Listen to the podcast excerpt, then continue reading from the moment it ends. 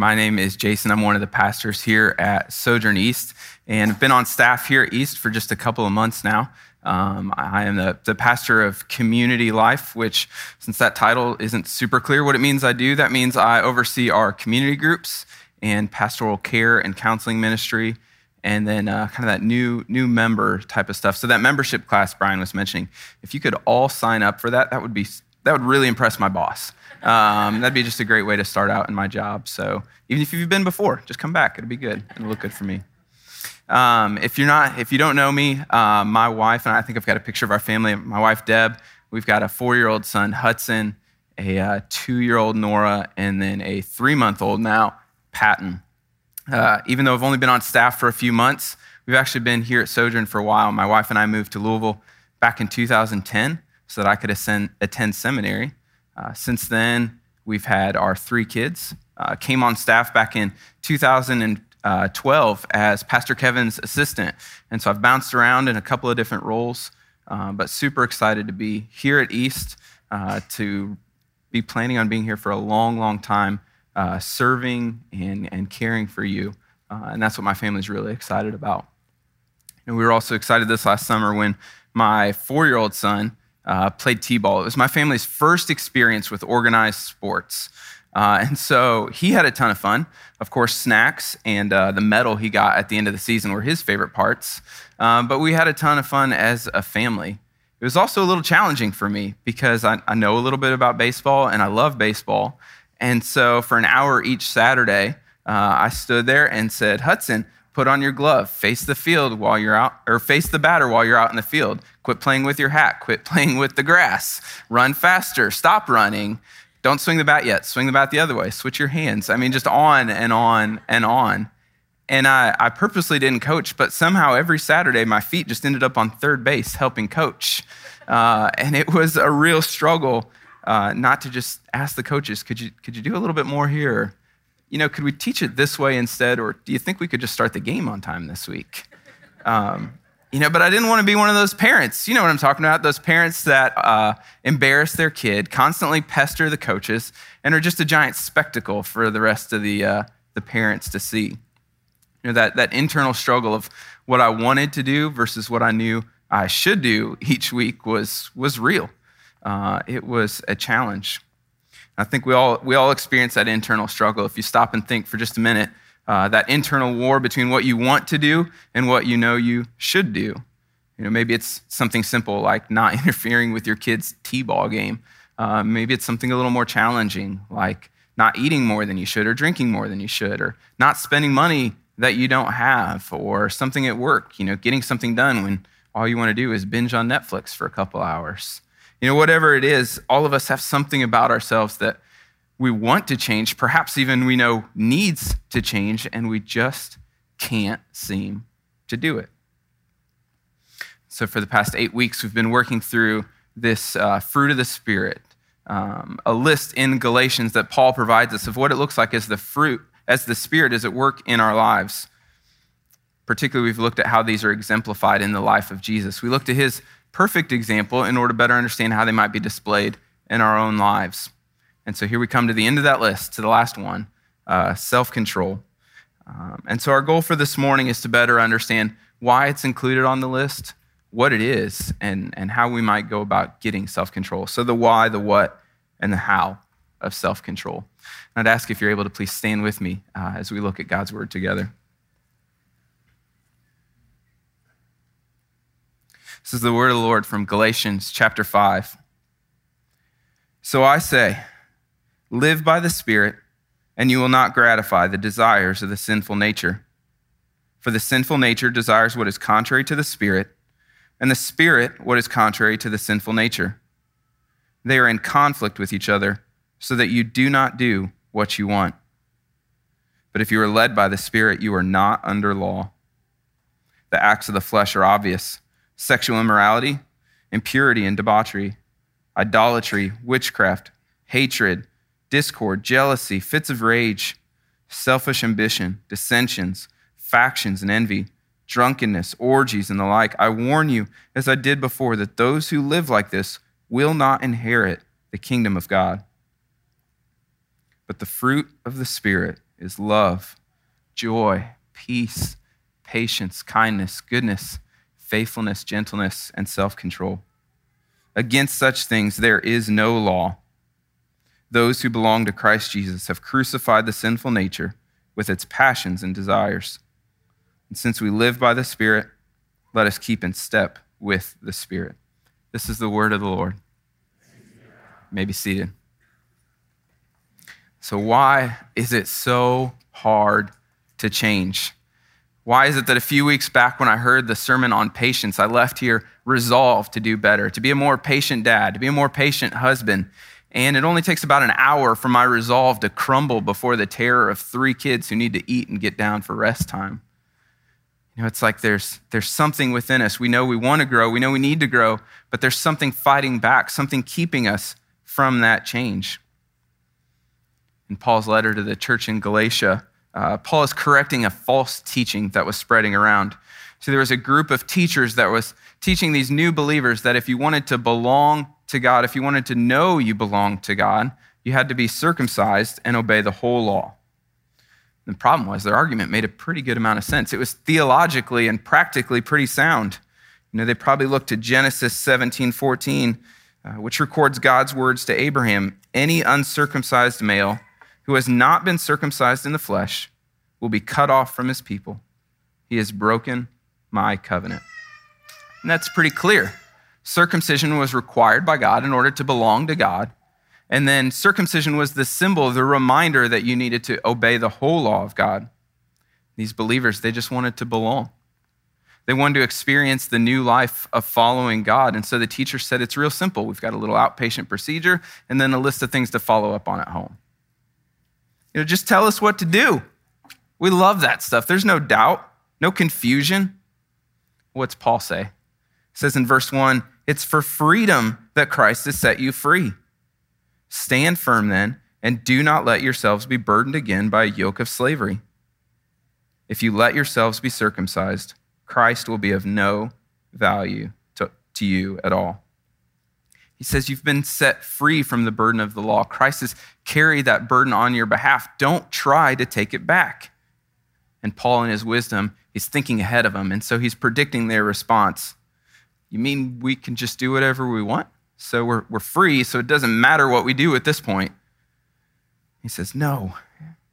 You, my brothers, were called to be free. Do not use your freedom to indulge the sinful nature. So I say, live by the Spirit, and you will not gratify the desires of the sinful nature. He says we're not free to do whatever we want at this point because that idea, what we want, is not so easily understood. Our desires are complex, it's not quite that simple. He tells us that as followers of Christ, we now have two natures battling within us a sinful nature, and then one empowered by the Spirit. Says in verse 17, this sinful nature desires what is contrary to the spirit, and the spirit what is contrary to the sinful nature. They are in conflict with each other, so that you do not do what you want. See, the sinful nature, scripture tells us this is something of our, our natural state, that we're born this way, enslaved to our sinful nature. One author describes it this way. He says, For Paul, the flesh, uh, which is another word scripture uses for sinful nature, is an alien resident within us, wreaking havoc on our relational world. It's a toxin, corrupting our deepest connections with its self absorbed, exaggeratedly self reliant spirit. It's a deep mistrust of the true, good, and beautiful God. So, what does this flesh look like? Well, Paul gives us that list. He says the acts of the sinful nature are obvious sexual immorality, impurity, debauchery, and on and on down that list. But he says there's now a, a second nature at work within us as well, a new self, one that's been given to us and empowered by the Spirit when we experience new life in Christ. And this is the whole point of Paul's list of the fruit of the Spirit. He says, This is what it looks like when the Spirit is at work in your life. This is how you know you belong to God. These fruit are more and more evident in your life. And so we've got these two natures at work in our life, and they're contrary to one another. They're battling one another, as Paul says. The Spirit keeps you from obeying your sinful nature, and the sinful nature keeps you from obeying the Spirit. You know, my wife and I, about a year and a half ago, bought a house over here on the east end of Louisville. And before we moved in, it had been a rental home for a number of years. And so, as we're moving our things in, our new neighbors are telling us all these horror stories about the way the house had looked and had been treated before we moved in. The reality is, we don't need those stories. I mean, we see it everywhere we look. Every uh, little project I want to do, if I want to paint one of my kids' bedrooms, I've got to strip off six layers of paint and then the four layers of wallpaper underneath of that, and then repair the wall underneath of that. You know, if I want to do electrical work, add an outlet or a fixture, I have to kind of just close one eye as I see what was going on behind our walls before we got there. You know, every project I do requires that we first fix their mistake. Every project requires that it takes twice as long as it should. See, the house has new owners, but the effects of those previous tenants remain. And this is similar to the way we experience this new life in Christ, the spirit empowered nature that comes when we have faith in Jesus. One author put it this way He said, The psychology of the old self can take much longer to shift than its theology, meaning we know it's true, it's just hard to actually live that truth out. We understand the gospel, yet there is continuity in the person who lived under the law's condemnation and knew nothing of God's grace in Christ. We've moved into a new house fully paid for, but it may take a long time before it loses all the vestiges of its former owner. In Romans 7, Paul gives us a little glimpse into his own spiritual battle. He's, he describes this battle in his own life. He says, I do not understand what I do. For what I want to do, I do not do. But what I hate, I do. For I have the desire to do what is good, but I cannot carry it out. For what I do is not the good I want to do. No, the evil I do not want to do. This I keep on doing. And so I find this law at work. When I want to do good, evil is right there with me. See, the church in Galatia was oversimplifying this whole problem. Why do we need self control? It's because there's a civil war going on within our soul. There's a battle of competing desires happening within you. And can you relate it all to what Paul is saying, to what he describes in his own life? You know, you're fighting sin every day. Sometimes you're winning, sometimes you're losing, and maybe more often it feels like you're losing. Many of us are constantly thinking, I'm doing something wrong if I'm still struggling with this same thing. I shouldn't be having these thoughts. I shouldn't be feeling this pressure. If I was a really strong Christian, if my heart was pure, if I did more, read more, prayed more, went to this, went to that, then I wouldn't have all these problems and I wouldn't feel these conflicts in my soul. And one pastor uh, Puritan pastor said, It's as natural for the saints to be tempted, those who are dearly loved by God, as it is for the sun to shine or a bird to sing. The reality is, we've been fed a false promise that our, our taste, our desire, our love for sin just magically goes away when we start following after Christ. That simply isn't true.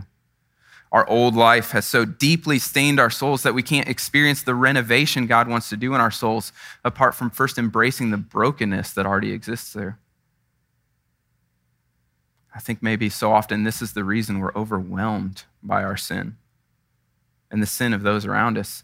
It's because we fail to embrace this truth that there's a civil war going on in our souls. And so, if you're weary and tired of this fight this morning, to you, I'd say be encouraged. Your struggle is a sign that you are in the fight. The battle itself is proof that the Spirit of the living God is at work in your life, changing you. This means that even the smallest signs of that battle are reason for hope. And when you're angry at yourself for dealing with those same things over and over again, that's a sign of the fight. That means there's hope when you're frustrated with your spouse who just can't seem to grow and they keep doing the same bad things over and over again, the slightest sign of a battle is a reason for hope. Know, we often struggle to see this because change in the Christian life is often very, very frustratingly slow. But God is changing us. He's slowly wiping away that stain that exists on our soul. And so if the problem is a complex battle of internal desires, how, do we, how does change actually happen? I think this is why Paul provides us with self control as one of the fruits of the Spirit. And so, what then is self control? Proverbs 25, 28 says, like a city without walls is a man without self control. See, in the ancient world, a city without walls, it was the height of stupidity. Day or night, thieves and enemies could stroll into your city and inflict whatever damage they could. It was a giant invitation to come and do as your heart desires. So you might say self control is something of a protective weapon around us, helping us to follow the Spirit. But we often read and think that self control is simply moderation, knowledge, or effort. You know, self control is moderation, means all your desires are good. You're just a little bit overly passionate. And so the answer is moderation in all things. And that even sounds a little bit biblical. Self control is knowledge means you just need to learn right from wrong. Man, how easy would parenting be if that one were true? If it was simply a matter of teaching our kids right from wrong, hey, did you know that was wrong? No? Okay, now you do. Problem dealt with. You know, my, my two year old Nora, we've had this problem lately where she'll, we'll put her to bed, we'll go through our whole bedtime routine, which is, you know, six hours long. And we finally get her in her bed, turn out the lights, walk out the room, and what's the first thing she does? She walks out of her room. You know, she wanders the hallway, tries to go in her brother's room, goes to the bathroom, or sits on the stairs and just sings as loud as she can. You know, and if I'm real quiet, I can sneak up the stairs and I catch her in the act. What does she do? Same thing your kids do. You know, she shoots off to her bedroom, jumps in her bed, closes her eyes, and pretends like she's been asleep the whole time. You know, she's two and she thinks I'm stupid already. You know, she knows exactly what she's doing is wrong. You know, even in a two year old, knowledge is rarely the problem. Self control as effort means you know what's right, you just don't want it hard enough yet. And so, if you just really, really want that change this time, you're going to be able to do it. But none of these moderation, knowledge, and effort give credence to the biblical understanding of that civil war that's going on in our soul. They assume we're inherently good, just overly passionate, dumb, and lazy. Each of these are illusions of control. It's like me closing my eyes and hoping when I get home this afternoon, all those problems in my house have magically disappeared. It sounds nice, but it ultimately isn't going to do anything. And when we ignore that civil war in our soul, we may experience some temporary victories over temptation, but it's winning battles and losing the war. That's because the paradox of biblical self control is this self control means relinquishing control. Self control isn't ultimately about mastering yourself. Biblical spirit led self control is about submitting yourself to a new master. You know, have you noticed as we've worked through this list that self control is the only fruit of the Spirit that's nowhere else in Scripture attributed to the character of God? You know, we never read, the Lord, the Lord abounding in self control. That's because there's no sinful nature in him. There's no sinful desires and temptation to fight back. So there's no civil war. So there's nothing to control. And this is ultimately what makes Jesus so beautiful. Hebrews 4:15 says, "We do not have a high priest who is unable to empathize with our weakness. We have one who has been tempted in every way, just as we are, yet he did not sin. See, Jesus empathizes with our civil war because he experienced his own. God in Jesus takes on human nature and now knows what it's like to fight temptation, to fight that battle of what he wants to do versus what he should do. Jesus was tempted every was tempted all the time. He experienced the temptation to sin, and yet he consistently submitted himself to his master, to the Father. You know, but that was Jesus. It had to have been easy for him, right? I mean, he's the Son of God. Like, this couldn't have been that hard. But Scripture says he empathizes with our weakness. He's tempted in every way as we are, and yet did not sin. What, is, what does that mean? It, it means that though Jesus was God and could not sin, he was human and did not sin. And that distinction is really, really important. It's sort of like a long distance swimmer who's out for a swim and he gets a boat to trail behind him. You know, why, why can't that swimmer drown? It's because the boat's there. But why doesn't he drown? It's because he keeps on swimming. You know, Jesus was divine and therefore could not sin. But it wasn't his divinity that kept him from sinning and from giving into temptation. Oh, Jesus, over and over again, submits himself to the Father, and that's what keeps him from sinning. You know, and, and when we're tempted to re- think that, you know, this was easy for Jesus, we have to remember that, that Satan, the great tempter, was involved in Jesus' life more so than any of us will ever experience. You know, Satan knew exactly what was at stake with Jesus. He knew it would only take one sin to mess up this whole plan. And so he threw everything he had at him. You know, and unlike us, Jesus withstood the full force. You know, we give in after a while because it's just easier that way. We're tired. It's just simpler. But even at his weakest moments, Jesus submits himself to the Father. This is biblical, fruit of the Spirit led self control, relinquishing control of yourself and submitting yourself to God. You know, early in his ministry, Jesus was led by the Spirit into the wilderness to be tempted by the devil. And after fasting 40 days and 40 nights in the desert, the devil comes and tempts him to first turn stones into bread you know, 40 days. I don't know about you, but like 40 minutes after I eat, I start getting a little bit sinful, a little bit angry. You know, 40 days. Jesus refused. The devil takes him to Jerusalem, stands him on the temple, and says, Throw yourself down and command the angels to protect you. But Jesus refuses. And so the devil takes him to a mountain and he shows him all the kingdoms of the world. And he says, All these are yours if you simply bow down and worship me. And Jesus refuses. The devil offered him food, safety, and power, not exactly classic vices. 40 days without food, alone in the desert, at his weakest, a moment when many of us would have at least given into that temptation for some food. Jesus trusted in the goodness of his master. And as you read that story, you can almost hear Satan whisper in his ear, But these are good things. Surely, if the Father loved you, he'd want you to have this stuff, Jesus. And have you heard that whisper before? You know, God wants you to be happy. If, if He really loved you, surely He wouldn't withhold this from you.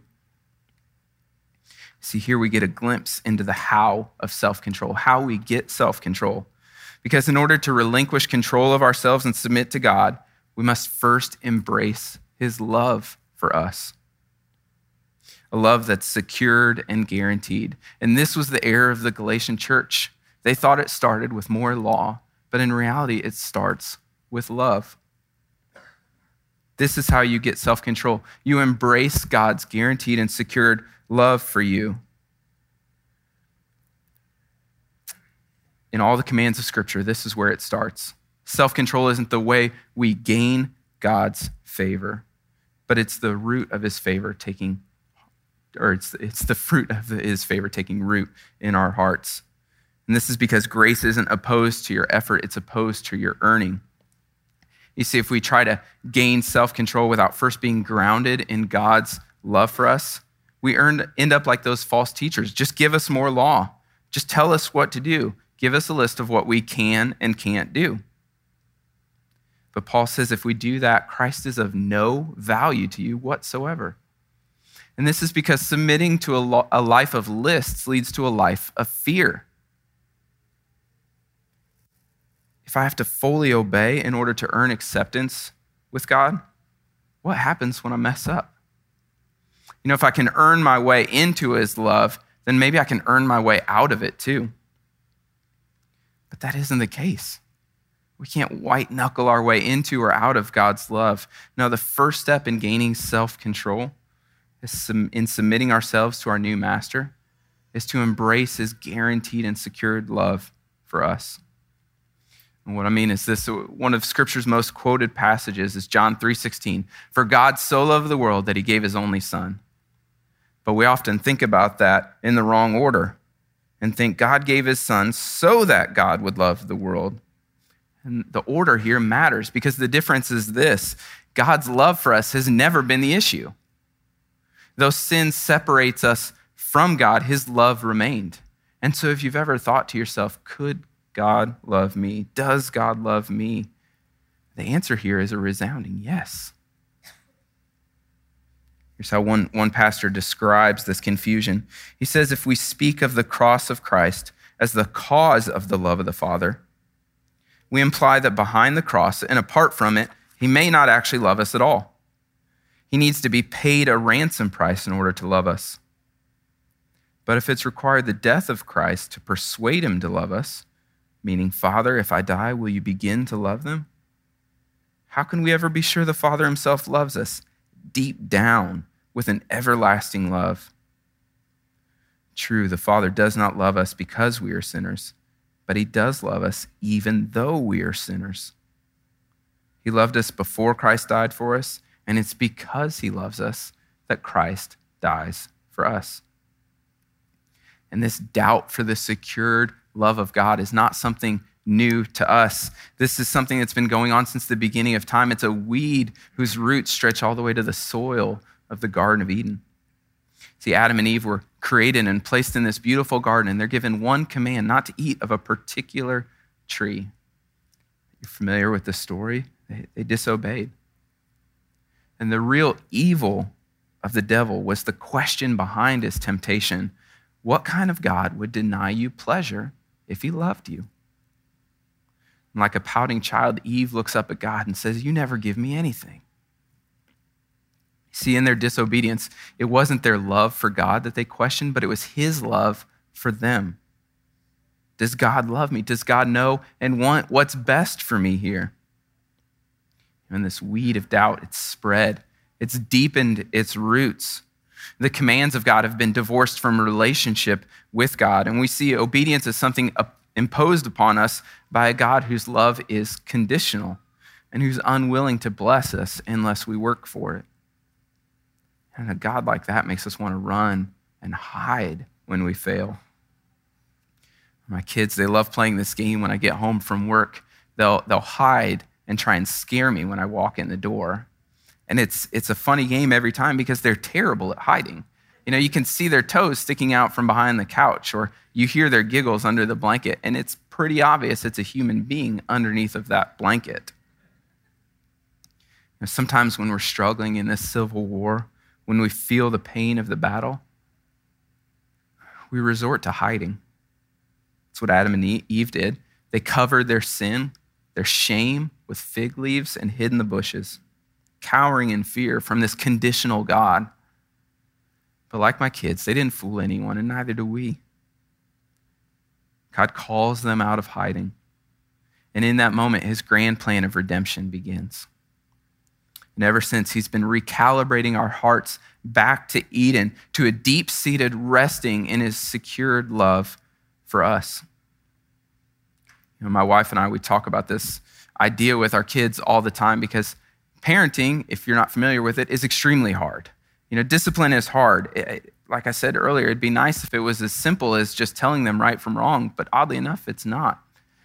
And so, after a long day when it just feels like all we've done is punish for the same thing over and over again, it's quite often that, that I'll punish one of our kids and then they'll just kind of collapse into my arms. And I think in that moment, they're both upset by the punishment and seeking to be comforted. But I think they're also testing our relationship. Did I, did I go too far? Was it too much this time? Does dad still love me?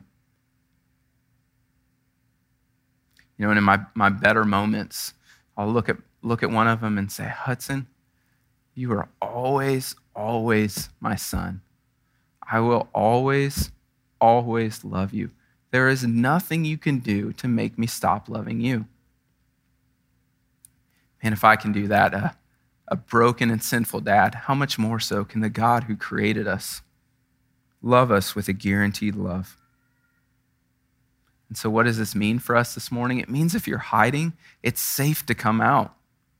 You can come out and be embra- embrace your brokenness and be embraced by the God who loves you. It means when you compare your life to Paul's two lists and your life is looking a little bit more like the sinful nature than the spirit lately, it means God's love for you is true.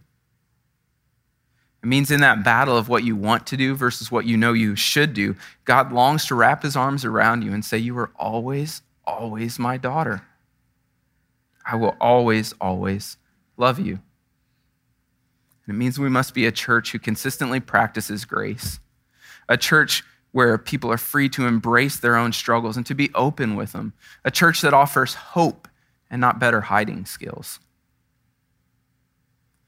And Paul goes on to say, Those who belong to Christ Jesus have crucified the flesh with its passions and desires. See, through faith in Jesus, that old self has died. Though the stain lives on, you're not defined by your ability to keep in check that sinful nature. This is what's now most true of you. You're loved by God and you belong to Christ. And it's only out of that love that we can begin to face that civil war. Embracing God's love for you is the first step in self control because you're never meant to view the commands of God apart from a relationship with God, without understanding that your relationship to those commands is a fruit of your belonging to Christ. That's why they're called fruits of the Spirit, because one of the Spirit's primary works is to help us experience our new union with Christ. As He brings us closer and closer into union with our Savior, these are the visible effects as we embrace more and more God's affection for us, this is more and more what your life begins to look like. And all of this is a sign of the Spirit's work within you. It's a sign that God's guaranteed and secured love is settling deeper and deeper into your heart. And out of that love, God empowers us to fight sin. And the great lie of Eden is reversed. God in Christ restores our relationship to Him, and you're empowered to follow the law giving lover of your soul. And on the night he was betrayed, Jesus gathered with his disciples and he shared a meal. And after the meal, he broke bread and he said, This is my body broken for you. And then he took the cup and he said, This is my blood poured out for you. And after this meal, Jesus and three of his closest friends left and went to a garden, to the scene of one of his greatest battles, which was once again a garden. And as Jesus was praying, asking the Father to do something different, to do anything to different, to take away the cross, to change the plan, anything other than make him experience the wrath of the Father, blood began to pour down his brow. The civil war within his soul was literally dripping down his head. You can imagine the devil in one last ditch effort saying, if he really loved you, he wouldn't make you do this. See, in that moment, it wasn't obligation that took him to the cross, it was affection, it was love. God demonstrated his love for us in this. God proved his love for you in this that while you were a sinner, Christ died for you. And so, as we come to the table, if you're a follower of Christ, I invite you to break off a piece of the bread and dip it in either the wine or the juice. And as you, as you eat that bread, as you feel it moving down into your stomach, so too feel the love of God settling deeper and deeper into your soul as a truth that is secured and guaranteed. If you're not a follower of Christ, I'd ask that you not participate in this meal, but instead run to Jesus and be embraced by the God whose love for you never fails.